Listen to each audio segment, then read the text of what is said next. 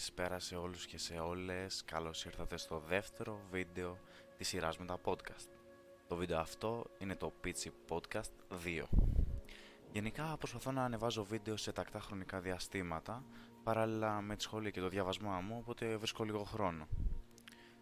Αυτό θα είναι ένα solo podcast. Έχει διαφορά σε σχέση με το προηγούμενο, το οποίο κάναμε, όπου είχαμε και έναν συμπαρουσιαστή μαζί, αυτή τη στιγμή θα το κάνω μόνος μου γιατί δεν είναι ότι δεν βρήκα κάποιον, απλά ήθελα να αναφερθώ σε αυτό το κομμάτι και σε αυτό το θέμα. Που θα μιλήσουμε μόνος μου. Λοιπόν, σήμερα θα ήθελα να μιλήσουμε με αφορμή το γεγονός των εξετάσεων, ότι είναι μια περίοδος εξετάσεων την οποία βιώνουμε πολλοί φοιτητές ή μπορεί κάποιοι να έχουν περισσότερη πίεση στη δουλειά τους, απλά επειδή βιώνω και εγώ αυτή τη συγκεκριμένη περίοδο και τη συγκεκριμένη ένταση, είναι λόγω των εξετάσεων, οπότε θα αναφερθώ σχετικά με το άγχος και το στρες που μπορεί να βιώνει ο καθένας μας σε διάφορες καταστάσεις της ζωής του, όπως και στην περίοδο των εξετάσεων που σίγουρα όλοι μας έχουμε νιώσει άγχος και στρες για διάφορα θέματα. Οπότε ας περάσουμε σε αυτά τα δύο πράγματα, το άγχος και το στρες. Γενικότερα, οι όροι άγχος και στρες χρησιμοποιούνται συχνά ο ένας στη θέση του άλλου ενώ στην πραγματικότητα διαφέρουν πολύ μεταξύ τους. Πρέπει κάποιος να γνωρίζει τη διαφορά μεταξύ άγχους και στρες και να μπορεί να είναι σε θέση να, βιο... να περιγράψει σε κάποιον το τι έζησε, το τι βίωσε. Π.χ. αν πάει σε ένα γιατρό για να τον βοηθήσει με το πρόβλημά του, να μπορεί να του περιγράψει τι ένιωσε την ώρα που βίωσε αυτό το άγχος ή το στρες και σε ποια κατάσταση μπορεί να βρισκόταν. Παράλληλα, το ίδιο συμβεί και αν πας σε ένα φίλο σου για να σου δώσει κάποια συμβουλή για να σου πει πέντε πράγματα τα οποία ίσως αυτά σε βοηθήσουν στο να σκεφτείς το τι σε έκανε να νιώσεις αυτό το άγχος και αυτό το στρες. Αυτή τη στιγμή που κάνω εγώ δηλαδή αυτό το βίντεο. Είμαι σίγουρα αγχωμένος και έχω στρες. Κάποιες ομοιότητες αυτών των δύο είναι ότι και στις δύο περιπτώσεις το άτομο μπορεί να αισθανθεί μια ανησυχία, να αισθανθεί μια ταραχή ή μια δυσφορία, είτε αυτή είναι έντονη είτε πιο μικρή σε βαθμό. Πολλές φορές το στρες αποτελεί ένα προπομπό του χρόνιου άγχους. Δηλαδή να έχεις στρες σε αρκετές καταστάσεις ζωής σου και αυτό έπειτα να δημιουργηθεί ως άγχος στη μετέπειτα πορεία. Είτε αυτό αφορά δουλειά είτε οποιαδήποτε άλλη κατάσταση στην οποία βρίσκεσαι. Έπειτα όμως από την άλλη υπάρχει και το παραγωγικό θα έλεγα άγχος είναι αυτό το μικρό άγχος που μπορεί να νιώθεις πριν ξεκινήσεις μια εξέταση δηλαδή δώσει ένα διαγώνισμα ή κάτι τέτοιο, όπου όταν ξεκινήσει η διαδικασία, αυτό το άγχος που είχες πριν να γίνει παραγωγικό και να σε βοηθήσει να ανταπεξέλθεις και να αποδώσεις αυτό που κάνεις.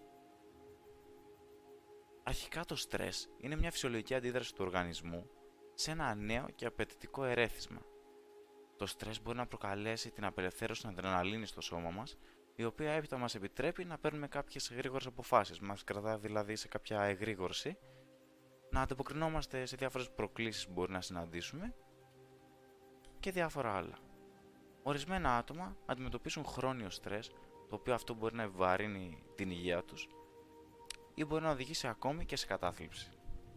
Η αίσθηση ελέγχου και η θετική στάση του ατόμου βοηθούν να αντιμετωπίσει τα συμπτώματα τους στρες καθώς και σε κάνουν να χαλαρώσεις.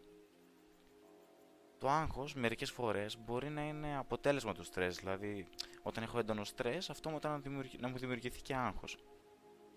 Όμως αυτό αποτελεί μια τελείως διαφορετική πάθηση θα το έλεγα.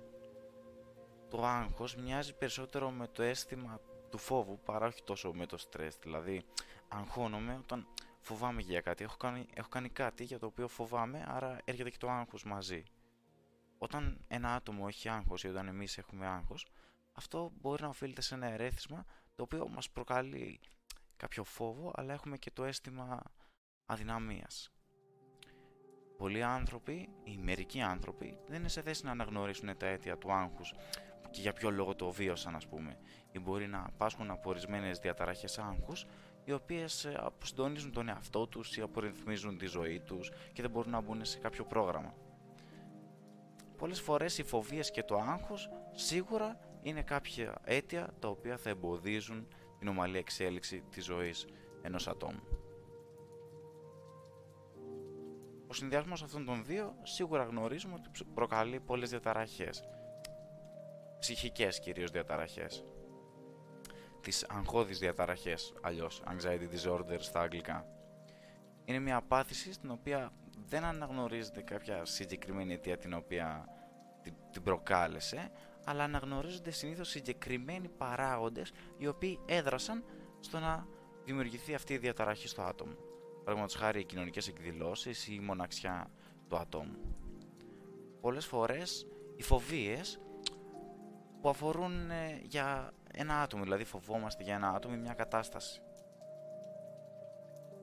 Και σίγουρα το άγχος σε συνδυασμό με το στρες, το κατάλληλο πράγμα που μπορεί να κάνει κάποιος ο οποίος βιώνει έντονα κάποιες καταστάσεις, είναι να απευθυνθεί πέρα από σε ένα γιατρό που είπαμε ή σε ένα φίλο για να του δώσει κάποιες συμβουλέ, να ψάξει και για την κατάλληλη θεραπεία. Αυτό ήταν ένα πάρα πολύ μικρό podcast το οποίο, στο οποίο ήθελα να αναφερθώ σε αυτά τα πράγματα. Σίγουρα θα έρθει και κάποιο επόμενο, αλλά μέχρι το επόμενο να είστε καλά. Εάν σας φάνηκε ενημερωτικό αυτό το βίντεο και θέλετε να το μοιραστείτε με ένα φίλο σας, μπορείτε να κάνετε ένα share το link το οποίο θα έχω και φυσικά για οποιοδήποτε νέο βίντεο ή κάποιο καλύτερο βίντεο σε θέμα editing και τα λοιπά γιατί ακόμα δεν έχω και τις κατάλληλες γνώσεις για αυτό ούτε τον χρόνο θα έλεγα θα ανεβάζω στο instagram που μπορείτε να το βρείτε στην περιγραφή. Καλή συνέχεια σε όλους σας.